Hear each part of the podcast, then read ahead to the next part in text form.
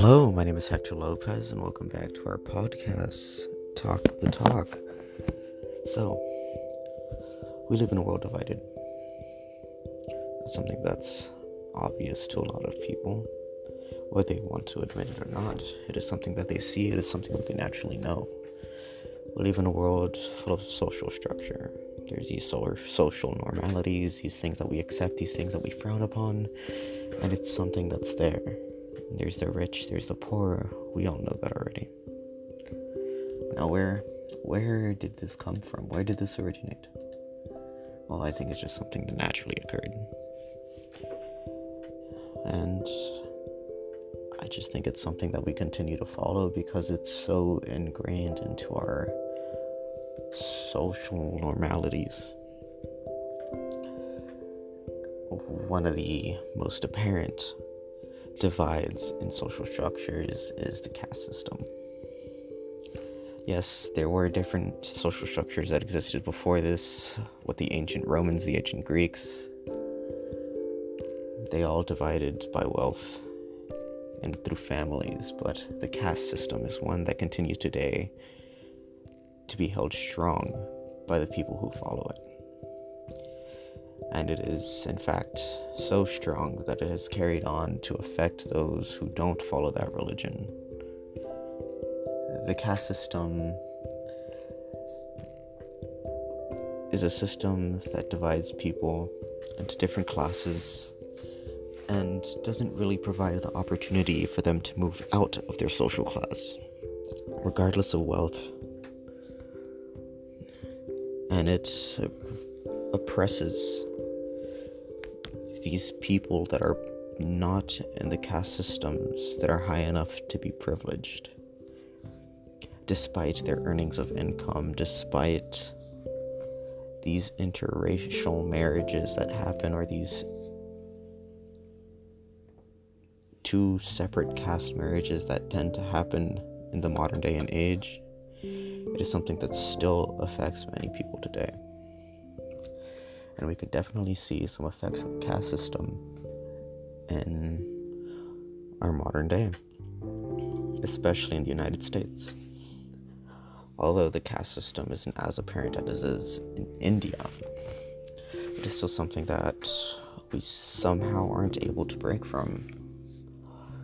We have people that are, as I said, rich or poor, but it's far more than that. Much like the caste system, it's something that a lot of us just can't get out of. It is what we were born into, and it is who we identify as, and it is who and or what people see us as. One day I had the opportunity to interview and mentor 3 people in Alamance Community College. It was part of a program that was a sort of support, this crutch to help people earn their GED. It was a class that was entirely free.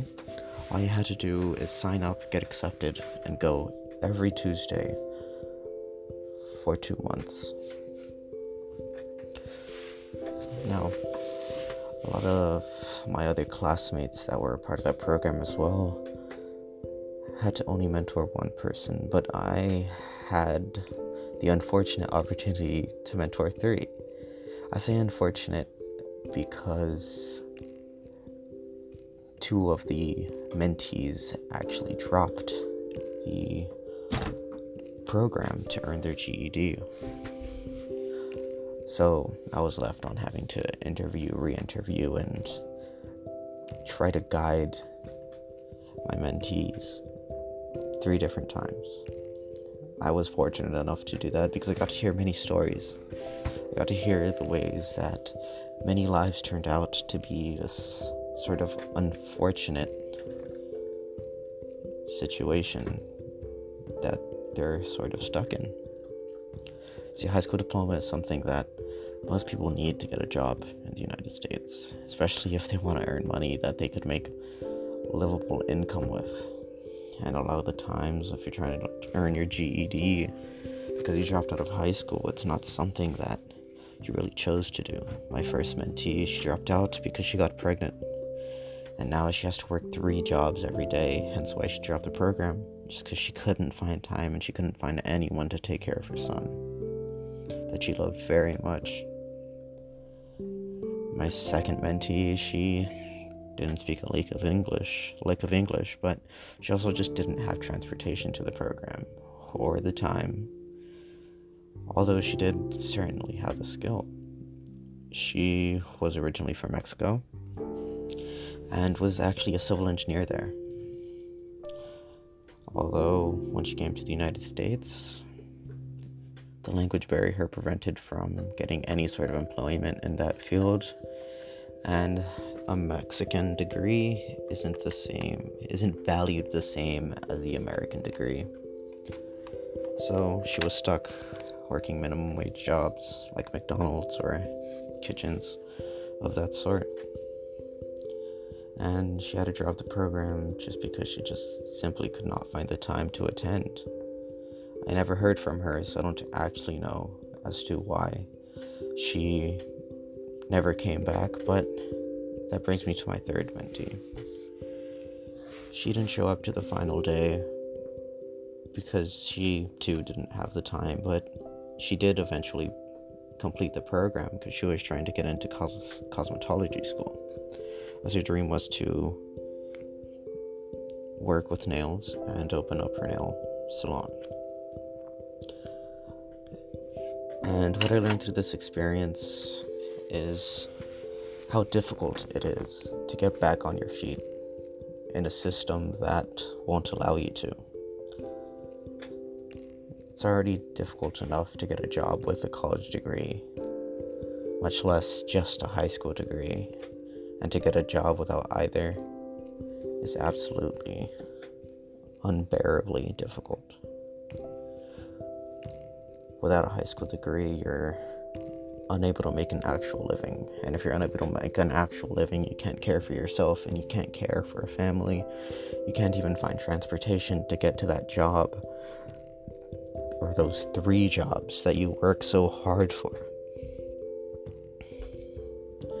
And I too have many family members that didn't complete high school or even middle school. Some didn't even go to school.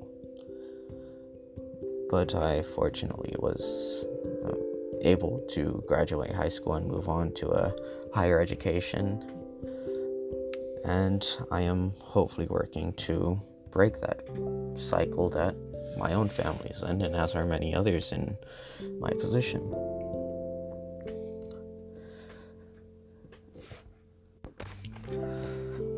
I have been reading the book Caste by Isabel Wilkerson throughout this month, and I actually finished it not too long ago, and it's a book that really didn't change my perspective, but it broadened it. It allowed me to realize and solidify the faults and structures that I already knew were in place. It allowed me to completely define the lines that I have seen in this blurry mess that we call society, and the social structures that we already have, the way that people are oppressed in ways that we have normalized. We have created this system, this education system that is divided into different neighborhoods of what people feel comfortable with. We cater to those of the common wealth, or those in the middle class that are most the highest population. We don't cater to those who are below. We provide opportunities. We provide all these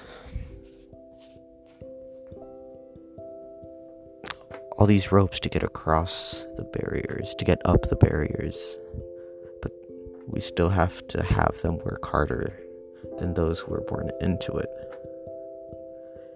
That is how the caste system is currently still in place. Now, a lot of people would probably wish, hey, what if we didn't have a world without caste? Without this social system that oppresses those beneath them? Well, I honestly just don't think humans work that way. I think as humans, we're able to divide. We choose to divide, and be with those, be among those that are similar to us. We thrive off it. Now, I'm not saying that we have to oppress the others. We could certainly learn how to accept the others that are not like us. We could definitely respect their values, their beliefs, the way that they are, the way that they live. But unfortunately, we live in a world that a lot of people just don't accept those who are not like them, that are different. We tend to follow what is socially acceptable by those of the most common.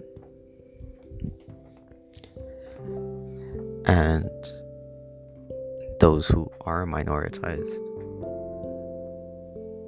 they tend to seek to be like those of the most common.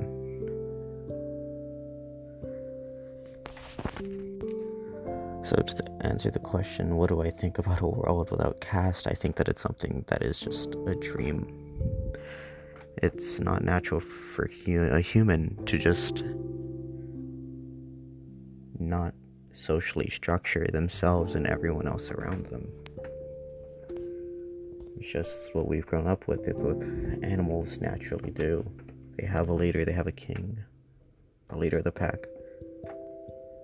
And those who are most fit are the ones that everyone strives to be like. And those who don't meet the requirements are the ones that are left behind. Although, as an individual, as a leader, I think I and everyone else have the job in conveying my own perspective and the perspective of others, because what I have learned throughout this journey of both a book and a class that I've been taking throughout January semester at school is, although I am underprivileged, I am also privileged for being underprivileged. I am able to have a perspective that others did not live through, that I have not witnessed. People in my own class, I have realized that they had no idea that the systems were as flawed as they were because they were never exposed to them. And I and those who have experienced the flaws in that system and are aware of it are able to see that. While those who have lived with privilege don't know until someone exposes them to it. So I do believe that it is not only my job, but others who do have that privilege to broaden the perspective of those who just don't know or understand as to how flawed the systems are, so we could eventually bring change and make those systems more fair. I don't think we could ever live in a completely equal world. As I said, we tend to flock to those who are similar to us, but I do believe that we could live in a world where we accept others who are different. There will always be the rich and the poor, but I believe that it's our job to create a system where you could fluctuate between rich and poor in a much easier manner that is more rewarding to those who do actually work hard.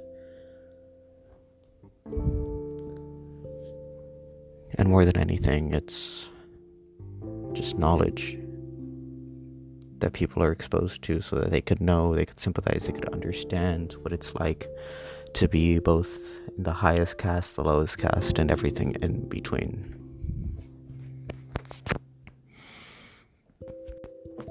All in all, thank you for joining me today in this discussion about a world divided, a world built off caste. And I hope you see, after this segment, the opportunity to think about everything around you, the way you have lived, the way you currently live, and see the social structure more clearly, and work to blur those lines between each caste. I I do not believe that they will completely disappear, but I do believe that we can lessen them to a more equal, more equitable world.